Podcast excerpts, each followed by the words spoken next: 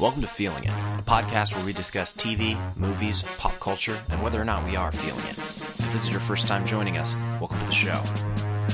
And here we go. Come on, walk and talk. Here we go. You guys want to hear something neat? It's showtime. Hold your ears, folks. Here we go. See what you can do now. Take your position. All right, ladies, buckle up. Let's do this. Hold on to your butts. Seriously? Listen to me very, very carefully. Hey, it's me again. Eat 'em up. Enjoy. Hello and welcome. This week we're talking Succession. Season 3 concluded this week and we're diving in head first. But first, let's introduce ourselves and answer the question Is Succession the best show on TV right now? I'm Sandra Amstutz. I live in Nashville, Tennessee, and Succession is the best TV show that is currently airing. I'm I'm Lucas Wright from Chicago, and I agree with you. I do think I don't think it is my favorite show to watch No. right now, but it is. Oh, right. I think it's hard to say it, there's anything better currently airing on TV. I mean, Real Housewives of Salt Lake City is a close second, but you know, Succession does take the cake. Sounds good. Um, well, before we start talking more about Succession, every week we like to talk about something we've either discovered or rediscovered throughout that week. So, Sandra, tell us what you're feeling. This week, I'm feeling the new Disney film Encanto. Um, it stars Stephanie Beatrice as uh, like a, a, daughter in a magical family that doesn't have any magical powers, and they live in a magical house in Colombia. And um, it was a Disney film that I don't think has gotten a ton of marketing. That like you kind of know it's a thing, but has not been. But it's an original movie. You know what I mean? There's no. It's not based on any like pre Disney film that's already existed, or it's not a sequel. It's not um, a fairy tale that that I'm super familiar with. If, if it is based on any kind of original fairy tale, um, and so a movie that like I kind of just want to saw because I heard good buzz online, but not because there was a ton that I knew about it. Um, have you seen Encanto, Lucas? Or are you interested in seeing Encanto? I'm very interested in Encanto, but I haven't seen it yet. Let me tell you, I love this movie. This is, I, I haven't watched a ton of animated movies this year, but this is easily the top of the pack of what I have seen. Wow. To me, this is one of the first times as an adult I've seen a new Disney movie and really felt like it reminded me of the Disney movies I grew up with as a kid. Like the joy, the wonder, the way that I'm going to be singing these songs and holding this in my heart. I was so so charmed by Encanto and it made me cry so much. It's a story about like a fa- a, ma- a family that grows up in this magical house and this magical house gives each of them a magical gift except for our main character who doesn't get a gift at all and she's just the only non-magical normal person in the family and her struggling to feel like she has a place in her own family even though she loves them dearly and um, then in the movie the house starts to crumble and people start their people's gifts starts being affected and and the family goes into disarray because of this um Lin Manuel Miranda wrote all the songs for this movie. They're great because Lin Manuel Miranda is really good at what he does. And the one thing that I, I really was impressed by in this movie is visually it's so incredibly interesting and colorful. Um my favorite disney movie is aladdin and this is the first disney movie that i feel like kind of reminds me and compares to aladdin.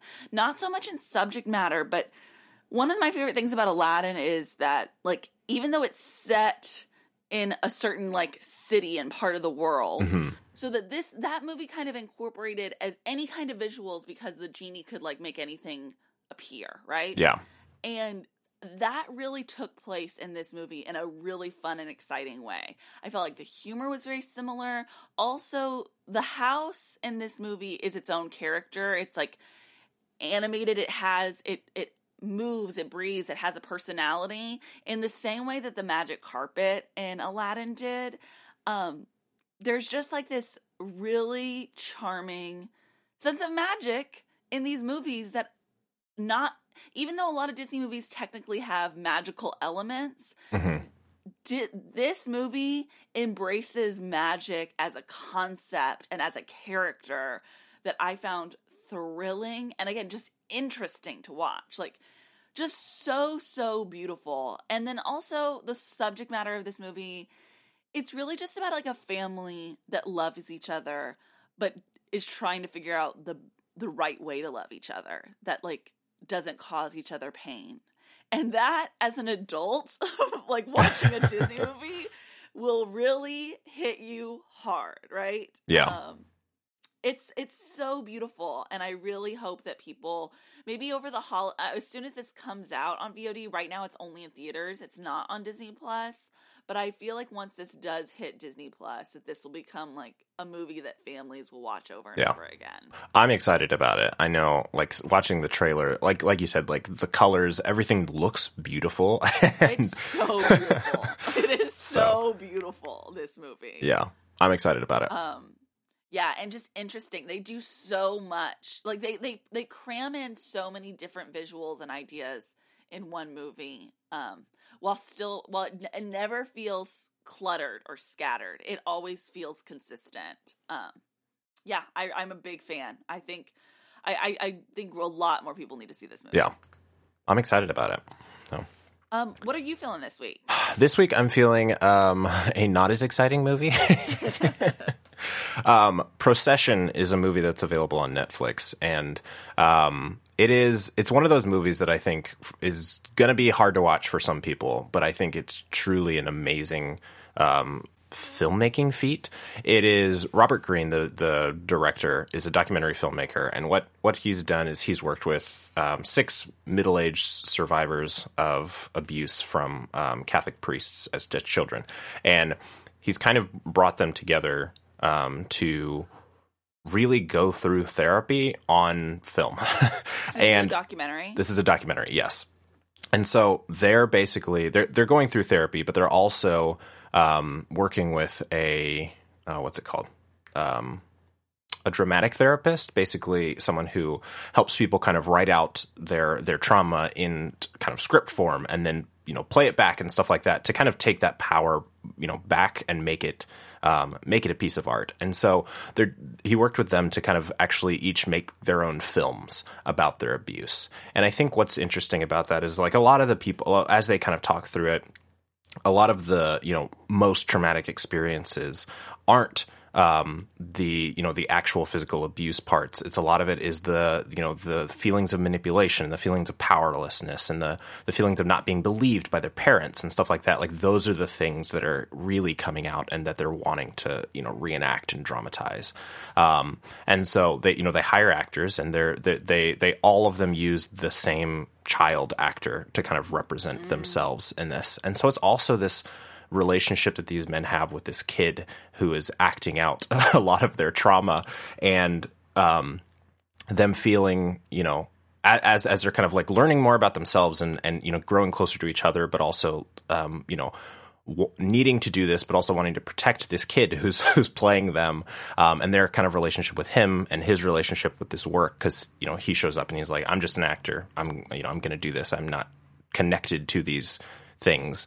Um, it just makes for a very interesting um, movie, and I think it's it's so emotional also. Um, and so obviously, you know, this isn't going to be a movie for everybody. I know it's it, it can be traumatizing for a lot of people to watch something like this, um, especially um, when a lot of these kinds of stories don't have happy endings of the priest getting, you know, Right. you know um, unpriested. What is the what is is the word ju- there's not a lot of justice and a lot of Yeah, yeah, and so and, and and you hear that a lot of in, in this movie, just about like the anger of and the powerlessness of feeling that there is a lack of justice and there's there's truly nothing they can do, um, and them coming together in this in this journey that they go on, and it, is an ongoing journey. You know, at the end of this movie, obviously, you know, everybody's not fixed and they they move on with their lives, but there is a lot of catharsis here that happens. And i just think it's a beautifully put together piece of art. And because it's all of these men kind of telling their stories they they all have writing credit on it on this movie that it's all it's a film by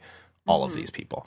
Um and so it's a very i think interesting way of of of talking about this and making this movie, but I think it's it's a truly beautiful piece of art, which I think is just hard to talk about in an in an art way because of uh, it. It definitely like feels like you're watching therapy. This sounds fascinating and like something I I, I definitely need to watch. Um, Yeah. Did you, Lucas, ever watch a movie that I once recommended called The Work? Ooh, Do you know? What, do you remember this movie? I do remember it. I have not seen it. It's about um it's a documentary about a group therapy program in a men's prison where most of the participants are uh, you know men who are inmates at this prison. Yeah. Um and- but then they they bring in men who are not inmates at the prison, just civilians out in the world. Um, to come and participate in this therapy program with them, like e- equally, Mhm. and um it's a really really powerful look at like men examining their own trauma and the toxicity of masculinity. And um it's really really good. And I I I I remember at the time saying I really think that every single person who either is a man or is in a relationship with a man or will be raising a man should Yeah. watch this movie. Yeah. Um, and so, so that it, this reminds this, you know, um, structure reminds me of that. Um, and if you thought this was good, you might, when you're emotionally ready to, to Yeah. find a moment to watch the work. I definitely, I'll, yeah, I'll definitely check that out. I, I remember you talking about that, and that that does sound fantastic. Yeah. And I don't know where that is available. I don't actually know Oh. if it's available to stream at the moment. Did you say Procession is on Netflix? Procession is on Netflix? Yes. yes. Let me find where the work is. The work, you have to buy it. Got it. All right. Um, before we talk about Succession, um, we do have an in or out section today. What is it? You're either in or you're out. Right now. We got some trailers. We're back in the trailer game. We are back in the trailer game. I would say America is back in the trailer game. we got movies again. So the first one I want to talk about is The Gilded Age. Yeah, so this is a new HBO show by the creators of uh, Downton Abbey, basically recreating. Um, I actually have never seen Downton Abbey, so I don't. I'm not gonna. I'm, I'm not gonna know what to say here, but basically, it's the next step in that to me. story, taking place in New York. So it's about the Gilded Age. Um, about yeah. Is it supposed to be connected to Downton Abbey? I, th- I think it. I, I don't know if it's connected, but it, it's kind of the next step in that story. It, it's all different characters, um, Okay. and it takes place in New York. But I, uh, I watching the trailer, I assumed that it was in the same world as Downton Abbey. Oh, I don't know that that is true, but That might be completely incorrect. I mean, it could be. I just there's nothing about that trailer that suggested that to me. Got As it. someone who watched like the first two or three seasons of Downton Abbey. Got it. It is the same time period, though, I mean, right? I I'm not the person to ask. Okay. This stars, um, what is it? Cynthia Nixon, Christine Baranski, Carrie Coon. yeah. Was Audra McDonald also in this? You're right. Audra McDonald was in there. Yeah. Okay. Yeah. Yeah. What, what did you think of the Golden Age? The Gilded Age. You're Um, right. The Gilded Age. Here's the thing. I, I'm out on the Gilded Age so far. There. This is the trailer that you sent me. yes. um is different than the trailer that I'm seeing like pr- when I'm watching Succession on HBO. You know, Oh, like, there's- interesting. Yeah. There's there's different trailers, and this seems to be more of like the full fledged trailer. Mhm. This is me being. I, I'm gonna just fully bear my differences and tendencies here. If there's not a really um significant or compelling love story involved, I'm gonna have a hard time watching a period piece like this. Like this, uh, this type of period piece, I only really can get invested in if there's also a love story that like can sweep me away. By this type of period piece, you mean in this time period of life, or yeah, Yeah. yeah, This time period and this like this style of period piece that's all about like you know the the maneuverings of class, the upstairs downstairs, the you know fancy people being fancy, right? but you also don't like this time period if they're just scrabbling in the West. Also, I think you just have an issue with like the 1860s through the 1900s. That could very well be. uh, yeah. But no, like, yeah, there's but Scrabbling in the West is a whole other. I I don't like those movies for a whole other reason. Yeah, yeah. if there was like if this was a story about a family in this time period that like wasn't this it, i feel like these type of period pieces are very specific about this type of subject matter which is we're the upper class right Yeah. and that's what the whole show is about um and that is actually a subject matter i'm interested in there's something just about this packaging that does not appeal to me, right? I don't know Yeah. what it is, but nothing in this trailer also grabbed me. And it just Yeah. here's the other thing: is if the show seemed really, really good, I, I would get over that, right? Yeah. I would get over that um, inclination of mine because the show looked good. Um, ultimately, I don't think this show has anything that seems super interesting to me. Yeah. I, I I hear you there. I feel like this is a show that if people start saying it's good, I'm absolutely going to watch, but Mm-hmm. there's nothing plot wise that's going to pull me into it. Um, I love a good fancy costume. Um, I love, Yeah. you know, smart witty writing. So if it has that, I'm I'm in. I Did didn't you watch See any smart, witty writing in this trailer? not in the trailer, but Yeah. it, it feels like something that could be in this show. Um, so I, I, I never watched Downton Abbey, so I'm kind of out on, on the quality of, of any of Yeah. that. I have no idea. So we'll see. Downton I'm I'm intrigued. Again, I watched I think the first two, maybe three seasons. Okay. It's a soap opera, like is all it is, you know. Yeah. And it and it had a compelling love story, and it it had multiple compelling love stories. So like, if you like a, a, a soap opera about a family that you know, it was like almost like Seventh Heaven or like you know One Tree Hill, but set in the period piece, right? Yeah. um yeah the gilded age i just to me if your trailer which is supposed to have all the snazziest moments right that really compel people to watch if there's nothing in their trailer that is exciting me then i have a hard time envisioning yeah, Yeah. what's your show gonna have Yeah. That makes an sense. hour long version of this Yeah. gonna be so we'll see. Sounds like we're both out on this until until further notice. So Yeah. that's the Out Gilded on the Age. Gilded Age. It is coming out on Netflix. Nope, on HBO. hbo HBO at some point. All right, next up, we've got Operation Fortune. This is uh, the newest Guy Ritchie movie starring Jason Statham, per per usual. Recently, he's been really into Jason Statham. It also stars Cary Elwes, Josh Hartnett, um, Aubrey Pla- Plaza, and Hugh Grant. yeah Um, what did you think of this trailer? So when this trailer started, I had no context for this movie. Like, Okay. None. I just clicked play. Yep.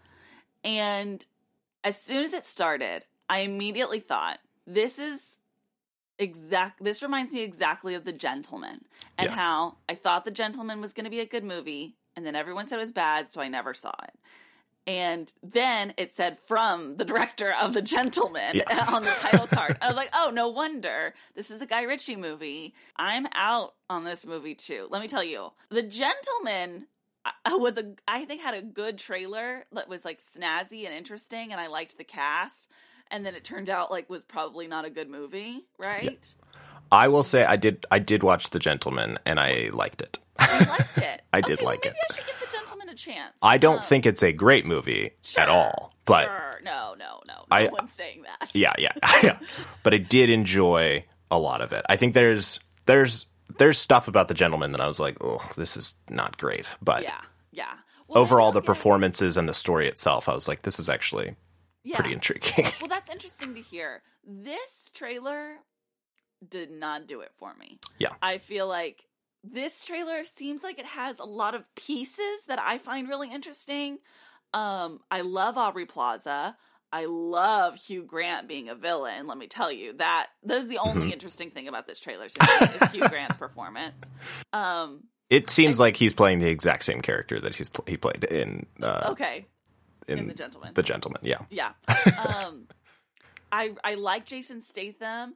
Um I'm intrigued by Josh Hartnett's presence. Like Yes, same. where has he been? Um so there's a lot that like elements that on paper sound intriguing, but the trailer itself was not good. Again, if if this is all the best, funniest, snazziest moments in this movie, then I think this movie looks like a Yeah. letdown. Um, I for me, this trailer started actually pretty good and then just continued to go downhill. Um, so for me, I think I am out on this movie. Yeah. Um, until further notice.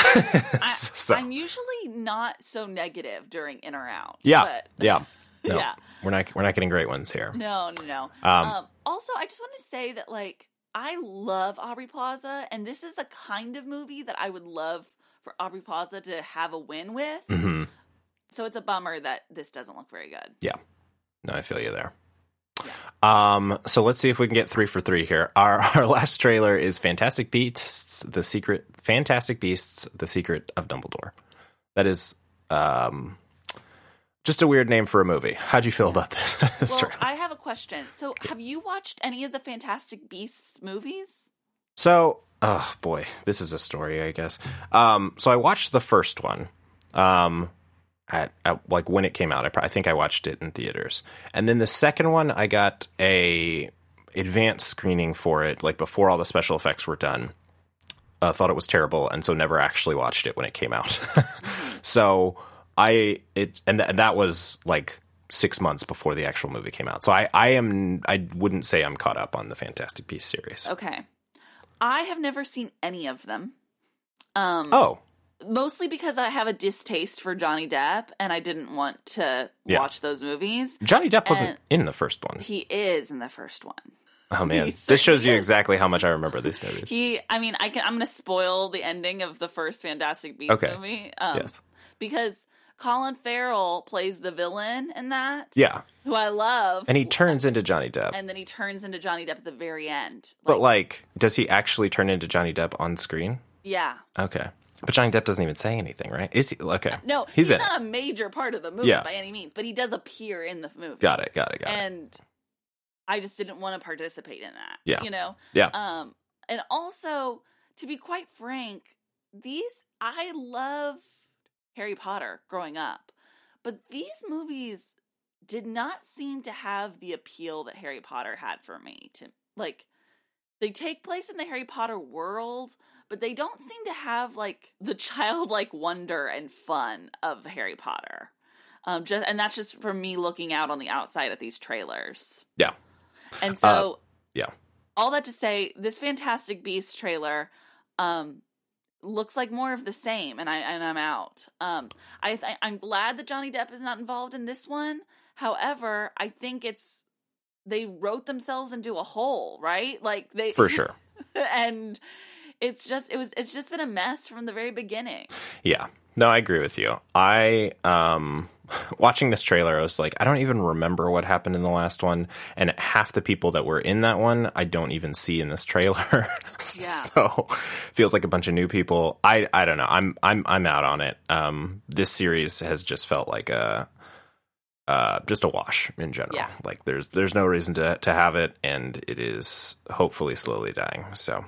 Yeah. Not a fan of, of of J.K. and kind of her her whole rap at the moment. Nope, So certainly not. Um, I you know it- it's I don't blame people who still love Harry Potter by any any means, but the whole J.K. of it all really has, um, you know, soured my Harry Potter memories. yeah, Um, and that's really it's sad.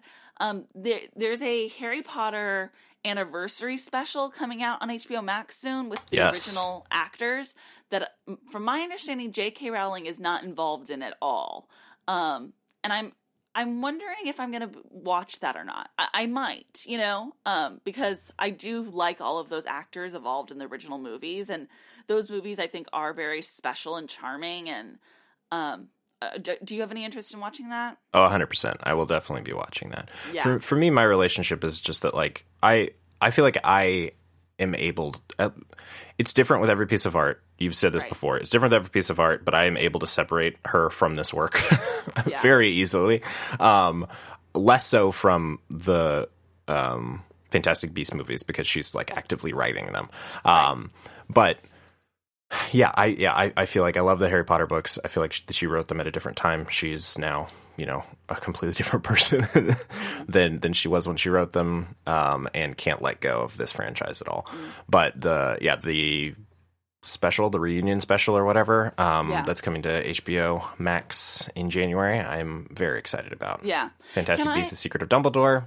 Completely out. Yeah. One thing that I just want to say is like where I have the hardest time with Harry Potter now after J.K. Rowling coming out as a TERF um, is not so much I still cherish like my memories of me enjoying that growing up, right? Like that that really hasn't been specifically tarnished, but um I started collecting these like really beautiful editions of the books that are like illustrated and they're they're gorgeous and I was I've I've been starting I have the first 3 and I had this intent of like collecting all of them and then if I ever had kids like these being the ones that I read with my kids at night you know what I mean Mm, Yeah. and like sharing a book series with your kids is just like this beautiful th- image that I had built up and I don't think I can do that now Oh, Um, interesting. yeah, because here's here's why. I can't bring if the idea that I would introduce my child to this series, you know, if they found it on their own and they wanted to read it, I wouldn't say like you can't read these books by any means. But if like purposely introducing my child to this series and making them fall in love with these this book, these books and this character, and then as they grow up, they find out who J.K. Rowling is and, and what she stands for, and then I knew this whole time, and they're like, "Why did you do this to me?" Especially if I were to have a child that's trans, you know, um, I have a hard time reconciling that. Can you do it in in conjunction though? Being like, the, here is a piece Yeah, of art, and here know, is the. I mean, because here's the thing. Yeah. Yes, you can. I think definitely the trickiness of of these books is that they start when the characters are like 11 years old, right? Mhm. 10, 11, and I feel like kids want to start reading these books when they're about that age, or maybe even like a, a year or two younger, um, if they're you know depending on the what reading level they're at. And so it, it's one thing if you have like a preteen, right, or a teen that you can have complex conversations about separating the art from the Yeah. artist.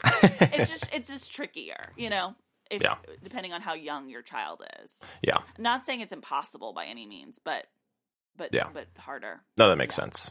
I think that's Yeah. a that's a conversation you have to have about With almost any hypothetical children. Right, exactly. Yeah. But, Yeah. but I mean, like w- w- with any child about any book that is Yeah. a classic, um, right. most of the authors were sexist and racist and stuff like that. Sure. And so, like, at least for me growing up, I think that was something that my parents were really good about. Is like having those conversations about like you That's it. you're gonna read this, but uh, Yeah. he's kind of shit. So That's really. Uh, I'd be fascinated to hear like how they had those conversations with you, and then Yeah. also the one thing that I mean, I don't know if it is different. It might not be different at all. The one thing that feels different about Harry Potter is like the in-depth passion that I know most people feel once they read these books, right? And like, Yeah. it's this long series. It's like a fan. It's a it's a deep fandom that's not just like if it was like one book that would be different you know? It's just right, there's something intense about the love that you develop for it. And Yeah. maybe maybe maybe kids 20 years later 30 years later will not feel the same way that we did you know, about harry potter. So maybe i'm building this up to be something way bigger than it is. No, they'll read the first one and be like, "Yeah, I didn't like this." right yeah exactly. So- cool. All right, so we were uh, three for three negative on uh, in or out. I know, so I know. Bad, um, bad in or out day. to be fair, these are the kind of trailers you get in December or movies that come out at the beginning of the next year, which we know are um, traditionally uh, not the top of the pile. So, Right. um, you ready to talk Succession? Yes.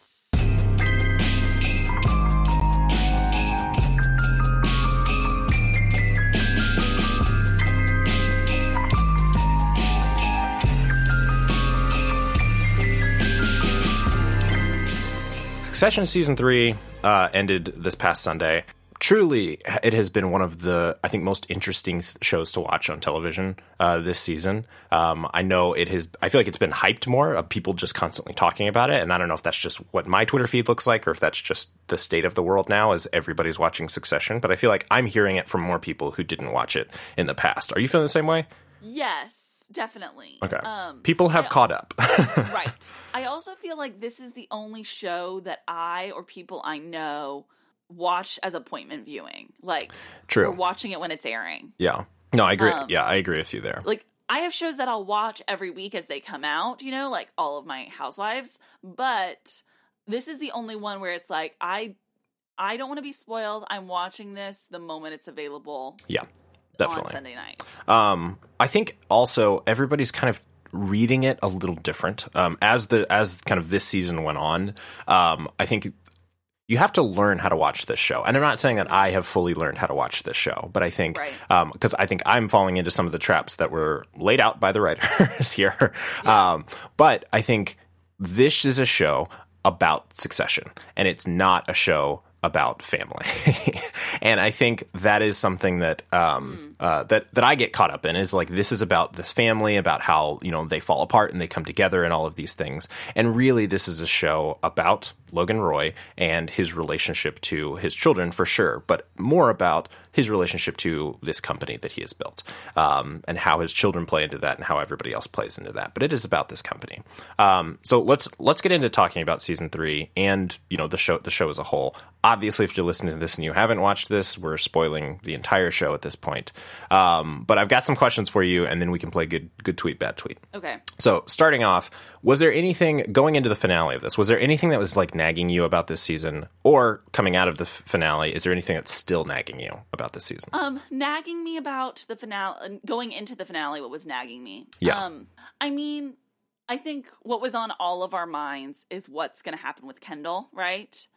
See, that was not on my mind at all. So here's what was on my mind. okay. Everyone seemed to be kind of worked up into like the is he going to die, is he not? I really didn't think he was going to die. So like Yeah. that wasn't the stressor for me. Okay. but my what was what was nagging me was I understand why people thought he was going to die was because his everything about his story felt so conclusive. Mm-hmm. You know what I mean?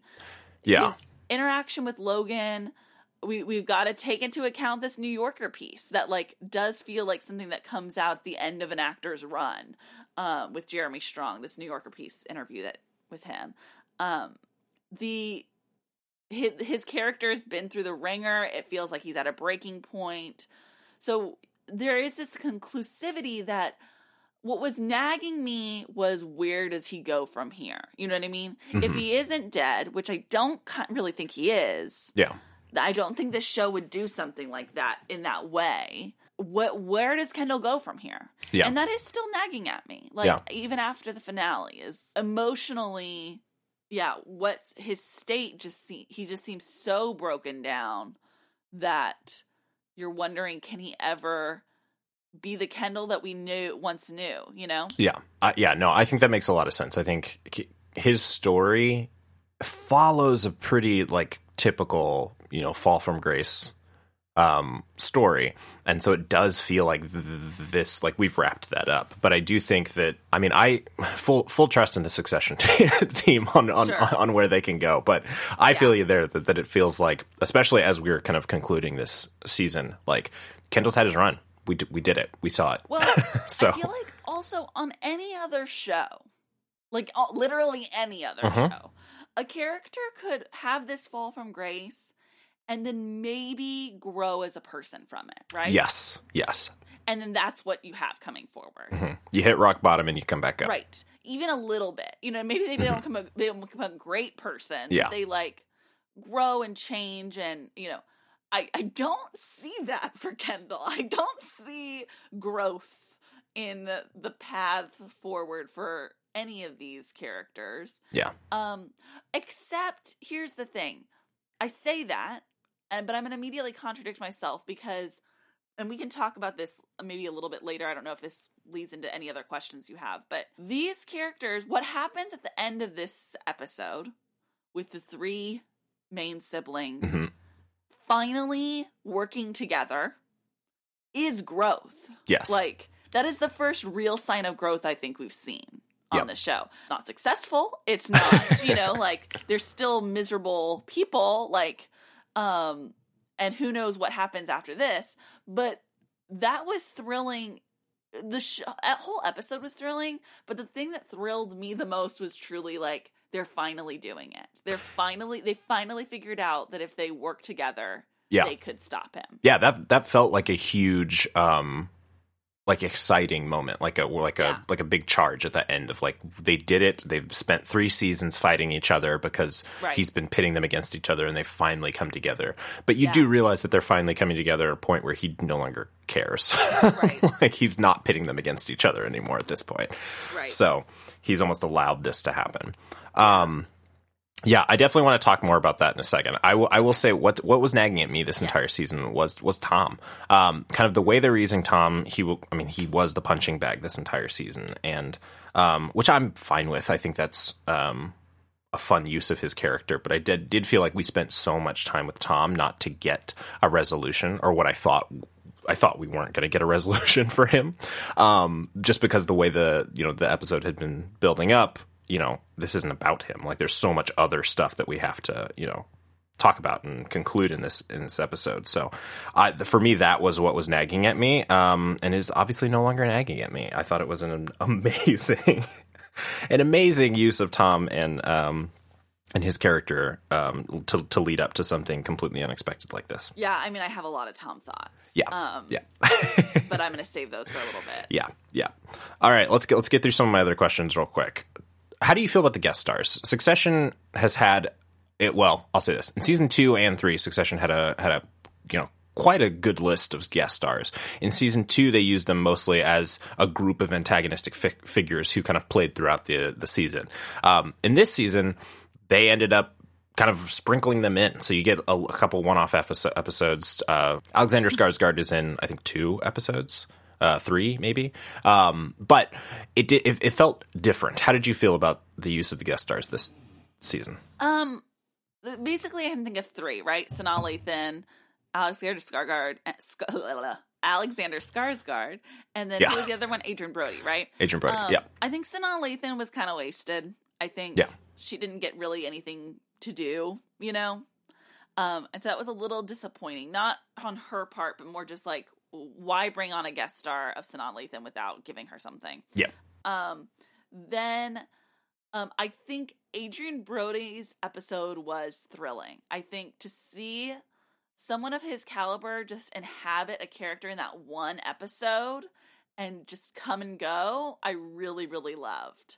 Um, and then Skarsgård, I think, is very interesting because his character, this is the first time I think we've seen anyone that Logan is starting to view as an equal. Yeah.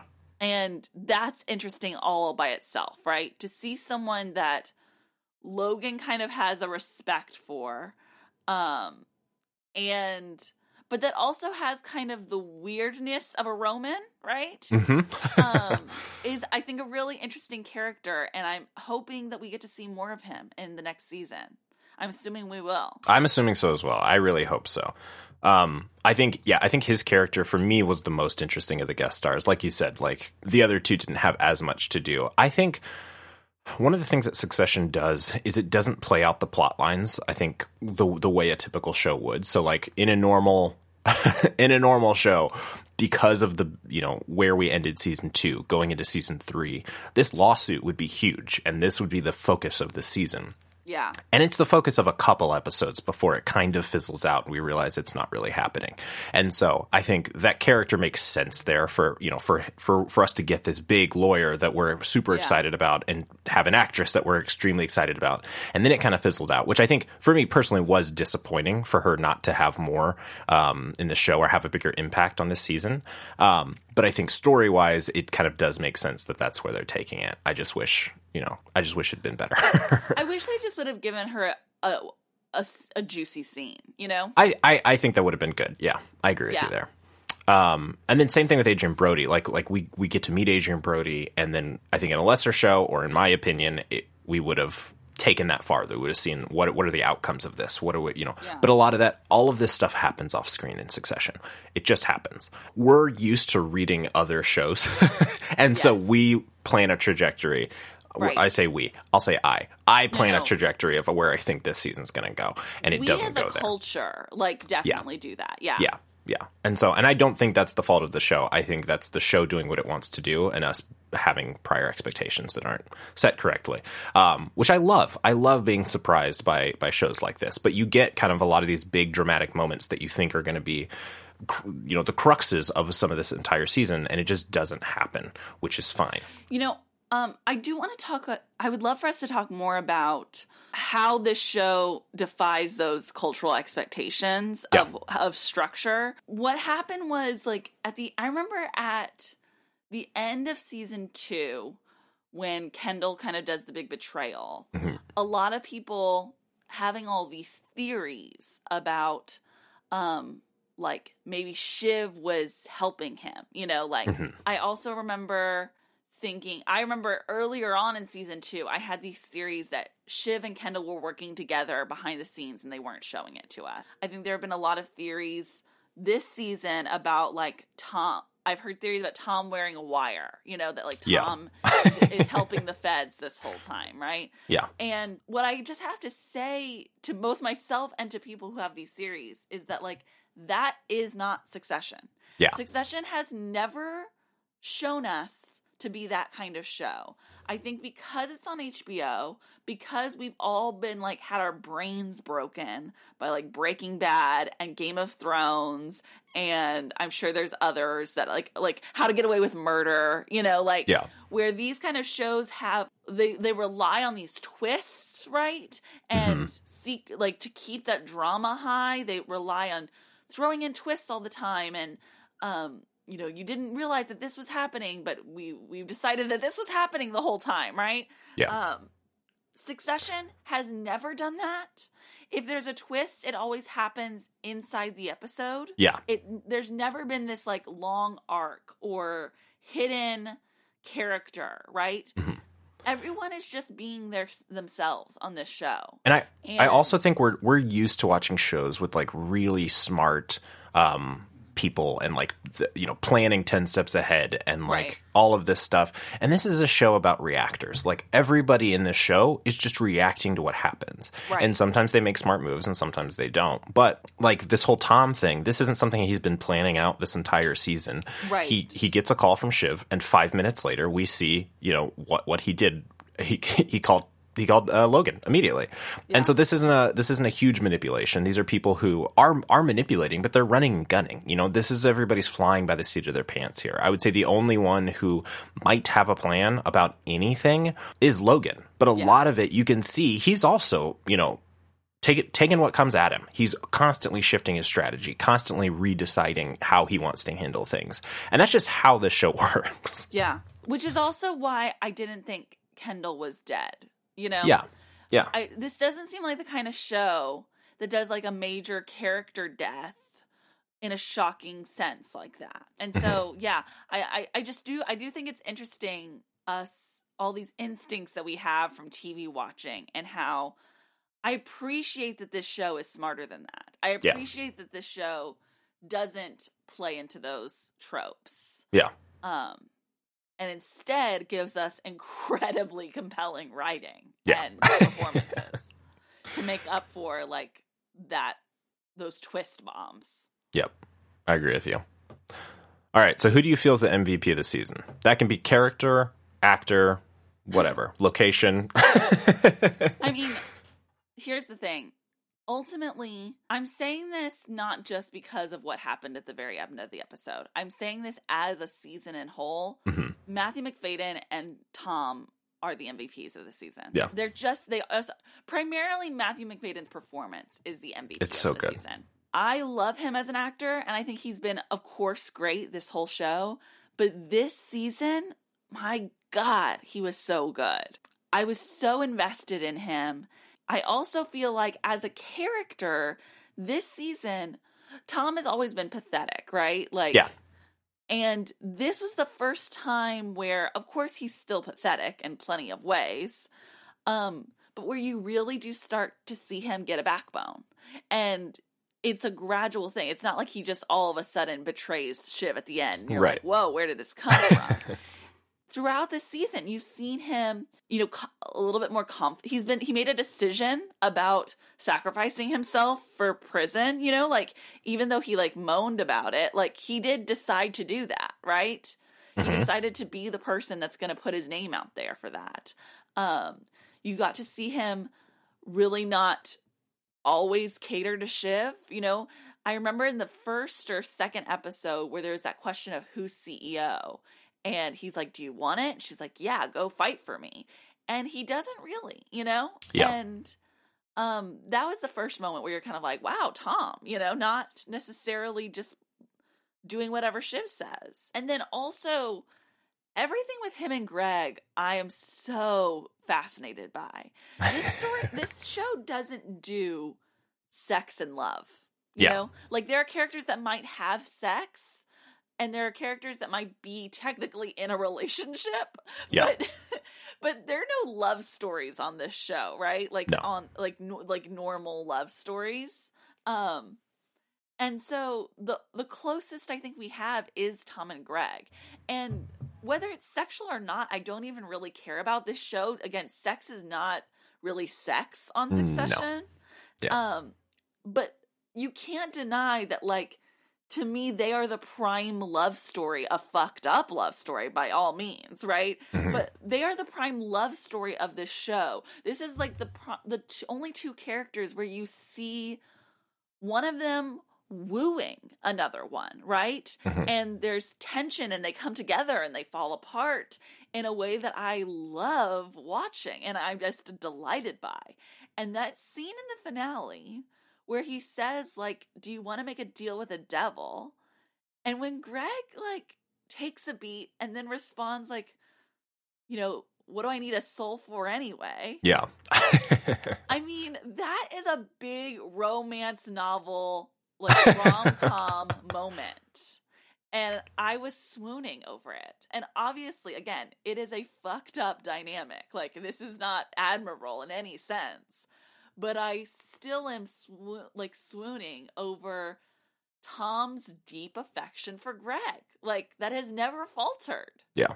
And so, yeah, that moment combined with, of course, the betrayal and Tom's and Matthew Macfadyen's just amazing performance. The scene where he says to to um, Kendall at the diner, you know, I, I just have a feeling you're gonna get fucked because Yeah. you always get fucked, and I've Yep. never seen Logan get fucked once. Yeah. That summarizes definitely the whole season, but pretty much the whole show. Yep. Yeah. And uh, to me, when the when the show gives you moments like that that like really summarize the the main ethos of the show, um, I really grasp onto them and hold on to them, and um, yeah, and that was one of them for me. I I love that. I definitely think Tom comes out on top for sure. For me, I think my MVP of the season is Kieran Culkin. I think the fir- the mm, first yeah. season was Kendall's season. The second season was Shiv's season, and this is this is Kieran Culkin season. We get to we get to Yeah. see what you know more. We get to learn more about him. We get to see kind of more about what uh, you know his ethos is and all of that. And I just thought he's a brilliant performer. I just thought he he gets so many amazing scenes and lines and facial movements, and um, I just thought he was terrific this season. I loved it. Here, uh, here's a confession about his storyline.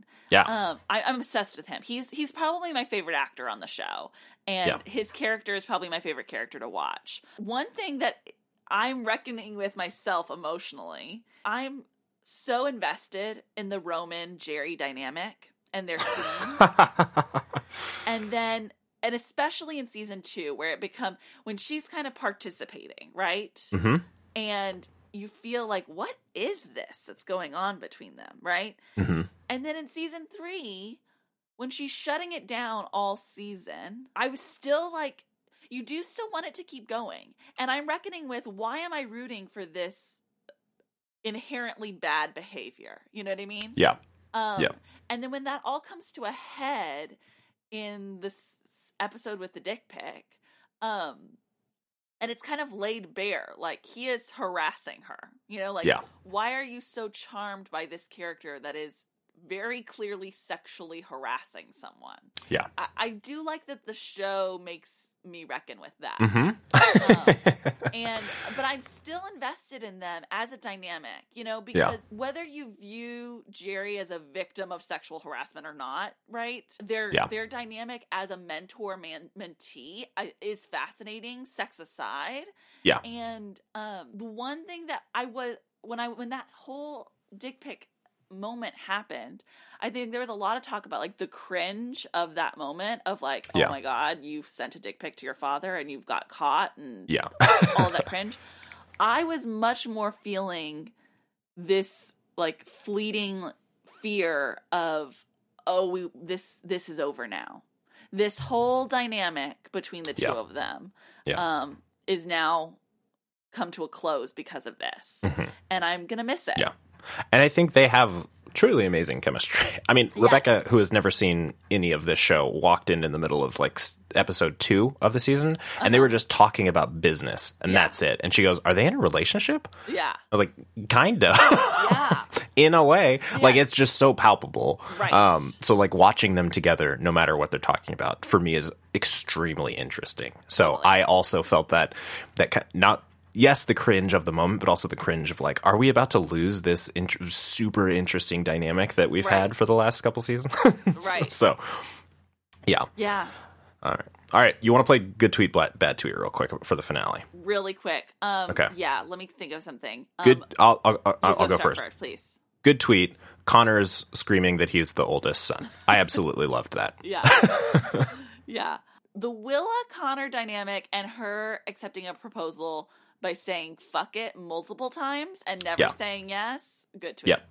Yeah, a hundred percent. I love the honesty of their relationship. Like obviously it's it's just it's it's the most honest relationship that we're seeing on screen. I mean, Without- we we don't have time, but we could talk forever about the Shiv Tom relationship dynamic and yeah. compared to the Willa Connor relationship yes. dynamic. Yes. Um bad tweet, the conversation about the smoothie. I don't that Yeah. to me that felt out of place in this season without getting some kind of confirmation or something like that that that's what it actually is. Like, was that real? Like, yeah, was Yeah. it a joke? Very Yeah. odd. Yes. Yeah, let me think. Oh, it's hard for me to come up with a bad tweet, actually. know. Bad tweet, Kendall's necklace. Yes, super bad, so bad. I kept looking at it the entire time. I was like, "What's happening?" Yeah.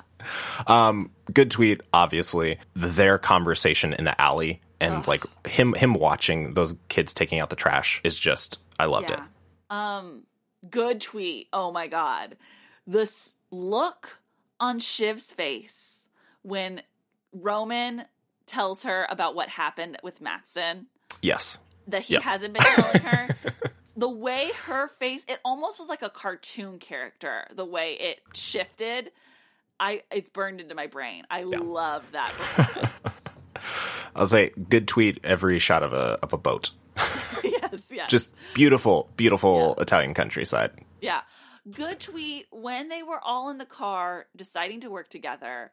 Oh, and so good. you get to the moment where they're like, who's going to be CEO, right? And Yeah. that's where they always fall apart. Yep. And instead, they just go, ah, "We'll fight it. We'll fight it out later. That'll Yep. be fun." And Yep. Kendall goes, "That fucking will be fun." yeah, that was a really good tweet. so true. Overall, great season. So fun to watch. I love this show. It's so great. Yeah, best show on TV. It's true. No other show makes me think this hard and feel this much about these characters. yep. Yep. About characters that are so awful. Yep. It's so true. Yeah. All right. Um, I'm very excited for season four. Until then, Sandra, where can we find you online? You can find me on all social platforms at Sandra Amstutz. My last name is spelled as A M S T U T C. I almost started spelling my name wrong. Yep. Um, I'm Luke Straight. You can find me everywhere at Lucas and Stuff. See ya. Bye bye. Thank you. Goodbye now. Goodbye. Go away. I'll see you soon, okay? That's it? Go home? Yep. Moving along, Padre. Goodbye, old friend. That's it. That's our show for tonight, people.